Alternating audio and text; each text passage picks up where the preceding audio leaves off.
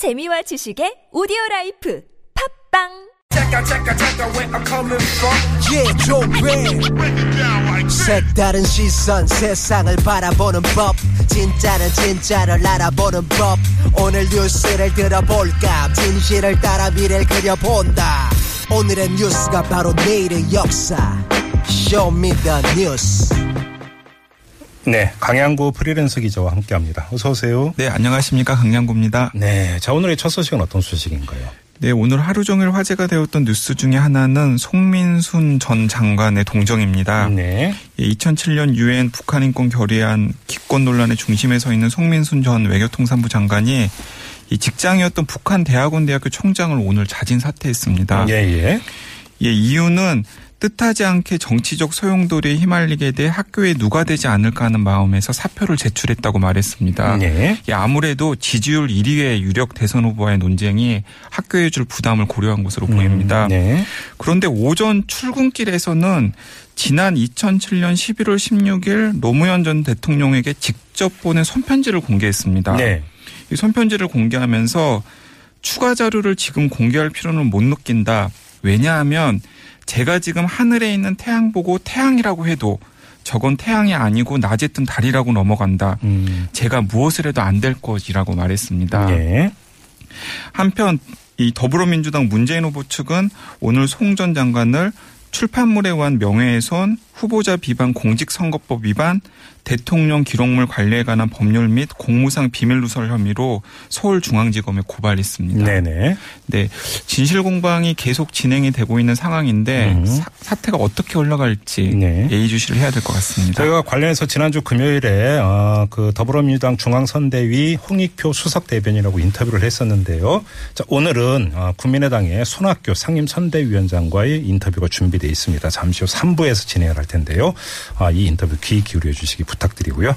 자, 다음 소식으로 넘어가죠. 네, 아까 베이징에서도 소식이 전해졌습니다마는 도널드 트럼프 미국 대통령이 일본과 중국 정상에게 차례로 전화를 걸어서 북한 문제를 논의했습니다. 네. 예, 북한의 도발을 자제하라고 강력 촉구하면서 목소리를 함께 했습니다. 시진핑 중국 국가주석은 트럼프 대통령과의 전화통화에서 중국은 유엔 안보리 결의에 반대하는 어떤 행동에도 단호히 반대한다. 북한이 도발을 자제하기를 촉구한다고 말했습니다. 예. 아베 신조 일본 총리도 앞서 트럼프 대통령과 전화 통화에서 모든 선택지가 테이블 위에 있다는 것을 말과 행동으로 보여주고 있는 트럼프 대통령의 자세를 높이 평가하고 있다. 아직까지 위험한 도발 행위를 반복하고 있는 북한에 강하게 자제를 촉구할 것에 완전히 동의했다고 말했습니다. 네. 이 이런 움직임은 내일이 북한의 인민군 창건 기념일입니다. 25일. 네. 예. 내일 이 20, 인민군 창건 기념일을 하루 앞둔 가운데 이 북한에 대한 압박을 강화해 도발을 차단하기 위한 포석으로 해석이 됩니다. 네네. 한편으로는 더 주목이 될 것은 이 한국을 배제한 미국, 중국, 일본 사이의 공조가 갈수록 긴밀해지는 분위기. 그러게요. 예, 이게 좀 답답합니다. 그 트럼프 미 대통령이 그 우리로 하면 지금 황교안 대통령 권한 대행이 되는 거죠. 네, 황교안 그렇습니다. 대행에게 좀 전화 걸었다 이런 소식은 없죠. 네, 없습니다. 어, 참. 네. 알겠습니다. 자, 다음 소식으로 넘어가죠. 네, 오늘 대선 중반 판세를 가늠할 수 있는 세 가지 풍경이 한꺼번에 펼쳐져서 이 제가 가지고 왔습니다. 네네. 일단은 국민의당 소속의 김한길 전 새정치민주연합 대표가 오늘 문재인 후보를 겨냥해서 친 박근혜 패권 세력이 떠나간 자리에 친 문재인 패권이 들어선다고 무슨 정치 발전이 되겠느냐 고 말했습니다. 네. 이 김한길 전 대표는 이문 후보는 과거에 총선 출마를 요구받자 나는 정치할 체질이 아니다라며 해외로 피신까지 갔던 분이다. 그런데도 특정 세력은 고 노무현 전 대통령의 비서실장이었다는 이유로 이분을 대선 후보로 내세웠다. 음. 박근혜 전 대통령이 정치권에 갑자기 들어올 때도 마찬가지였다. 박정희의 딸이라는 이유로 선거의 여왕이라며 떠봤던 결과가 어땠는지 잘 알지 않느냐. 그러니까 사실상 이 문재인 후보를 박근혜 전 대통령과 이 똑같다고 음, 뭐 동일시하고 동일시한 대목인데요. 네. 이 김한길 대표는 김한길 전 대표는 이 4.13 총선 이 후에 뒤로 물러서 있다가 이 문재인 후보와 안철수 후보 사이 격차가 벌어지자 이 나서는 모습입니다. 음, 그러게요. 이어 대조적인 풍경도 있습니다. 문재인 후보는 오늘 승리가 피부로 느껴진다. 승리를 확신한다. 예. 라는 얘기를 했습니다. 음. 이 오늘 오전에 대의원에게 보낸 대의원에게 문자 메시지를 보내서 요즘 제가 행복하다. 동지애가 눈에 보이고 소리로 들린다면서 이렇게 말했습니다. 예. 이 괴를 같이 해서 이 문재인 캠프의 민병두 총괄본부장도 트위터를 통해서 더 넓어지는 문, 더 좁아지는 안, 더 붉어지는 홍이라고 요약을 했습니다.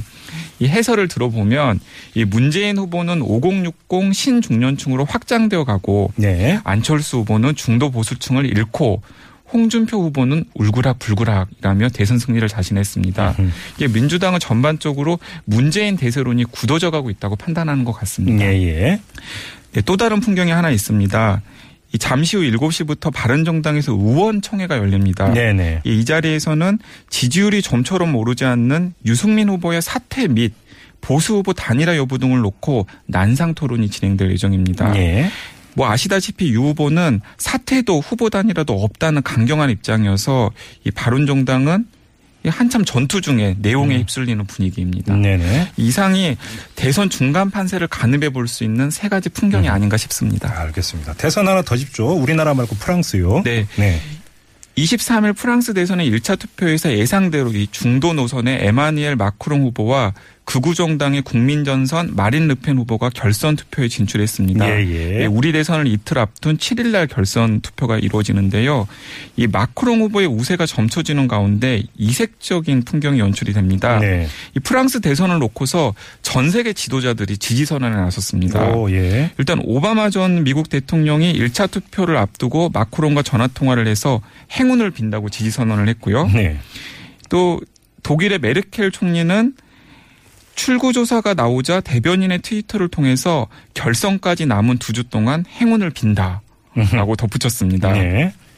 한편 현재 미국 대통령인 트럼프 대통령은 모든 사람이 누가 프랑스 대선에서 이길지 예측하고 있다 고 밝혀서 사실상 르펜 지지를 표명을 했습니다. 네. 르펜은 반이민 반세계화 공약으로 공약으로 프랑스의 트럼프라고 불리고 있습니다. 네네. 극우죠, 한마디로. 네, 극우죠. 예. 이 한편 이 트럼프 대통령의 르펜 지지가 뭐 묘한 파장을 낳자 이 음. 라인스 프리버스 백악관 비서실, 비서실장이 뒤늦게 아, 트럼프 대통령이 르펜을 지지하는 것은 아니다라고 음흠. 수습하고 나섰습니다. 아, 그렇습니까? 아, 결선 투표가 7일이라고요? 네, 7일입니다. 그 결과를 보도록 하고요. 자, 다음 소식으로 넘어가죠. 네, 이 중국 최대의 전자상거래 업체 알리바바 그룹의 회장인 마윈이 네. 오늘 중국에서 열린 한 컨퍼런스에서 섬뜩한 경고를 했습니다. 예. 세계는 향후 30년간 행복을 느끼기보다는 고통을 맛보게 될 것이다. 오, 추후 얘기예요? 30년간 사회적 갈등은 모든 종류의 산업과 삶에 충격을 몰고 올 것이다. 네. 그러니까 AI라던가 이 기술의 발전이 음. 우리의 삶을 행복하게 하기보다는 불행으로 밀어넣을 것이다라고 경고를 한 것입니다. 예. 본인이 거대 인터넷 기업의 창업자인 마인의 경고는 음. 이른바 4차 산업혁명이 대다수 보통 사람에게 장밋빛 미래를 선사하기보다는 이 지옥이 될 수도 있다는 데 동의한 그러게요. 것이어서 이 주목이 됩니다. 이 지역이 된다는 게 갑자기 인조인간이 나타나서가 아니라 네. 일자리를 다 뺏어버려 갖고 네. 그렇죠. 훨씬 더 힘들어질 것이라는 거죠. 그렇죠. 이 4차 산업을 장밋빛으로 그려서는 안 된다 이런 얘기가 그래서 좀 많이 나오고 있는데요. 알겠고요. 좀뭐 세계 곳곳에도 우리의 목소리가 나오는 것으로 이렇게 가름을 하고 어, 외신이 하나 더 있네요. 네. 하나 더 있습니다. 이 음. 중국이 티베트 자치구에 한반도 10배 규모의 국립공원을 건설할 계획이라고 홍콩 언론이 보도했습니다. 네.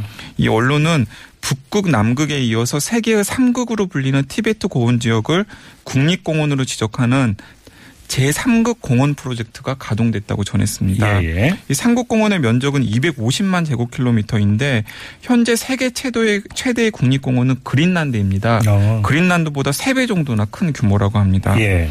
실제로 티베트 고원은 아시아의 생명줄인 아시아의 3대 강, 즉 중국의 황허, 양쯔강, 또 동남아시아의 메콩강이 이곳에서 시작이 됩니다. 아, 발원지가 여기군요. 네, 그렇습니다. 예, 예. 그러니까 지하 자원이 많이 매장된 이곳이 난개발되면 음. 이 중국과 아시아 전체가 큰 고통을 겪게 되는데요. 네네. 그래서 이런 국립공원 조성 움직임은 굉장히 반가운 소식인데. 장애물이 만만치 않습니다. 예. 이 현재 세계 최대의 국립공원인 그린란드에는 사람이 살지 않습니다. 음. 그런데 티베트에는 800만 가량의 유목민이 살고 있습니다. 어, 예. 그러니까 이 지역이 국립공원으로 지정이 된다면 음. 그 유목민이 이 직업과 삶의 터전을 잃게 되기 때문에 또 한 차례 큰 갈등이 생기지 않을까 걱정이 됩니다. 이게 지금 혹시 티벳 분리 독립 운동에 대한 대응 차원 뭐 이런 이야기는 없습니까? 그런 정치적인 노림수도 분명히 있는 것 같습니다. 그러니까 이제 네. 그 생각이 드는데 이건 좀 면밀한 분석이 어떻게 나오는지 좀 봐야 되겠네요. 네, 지하 자원 개발을 봉쇄하는 것도 그런 그러니까요. 연장선상에서 생각해 볼 수도 있을 것 같습니다. 알겠습니다. 나중에 좀 후속 나오면 좀 전해 주시고요. 네, 알겠습니다. 자, Show Me the 뉴스 오늘은 여기까지 진행을 하죠. 수고하셨어요. 네, 감사합니다. 네, 지금까지 강양구 프리랜서 기자였고요.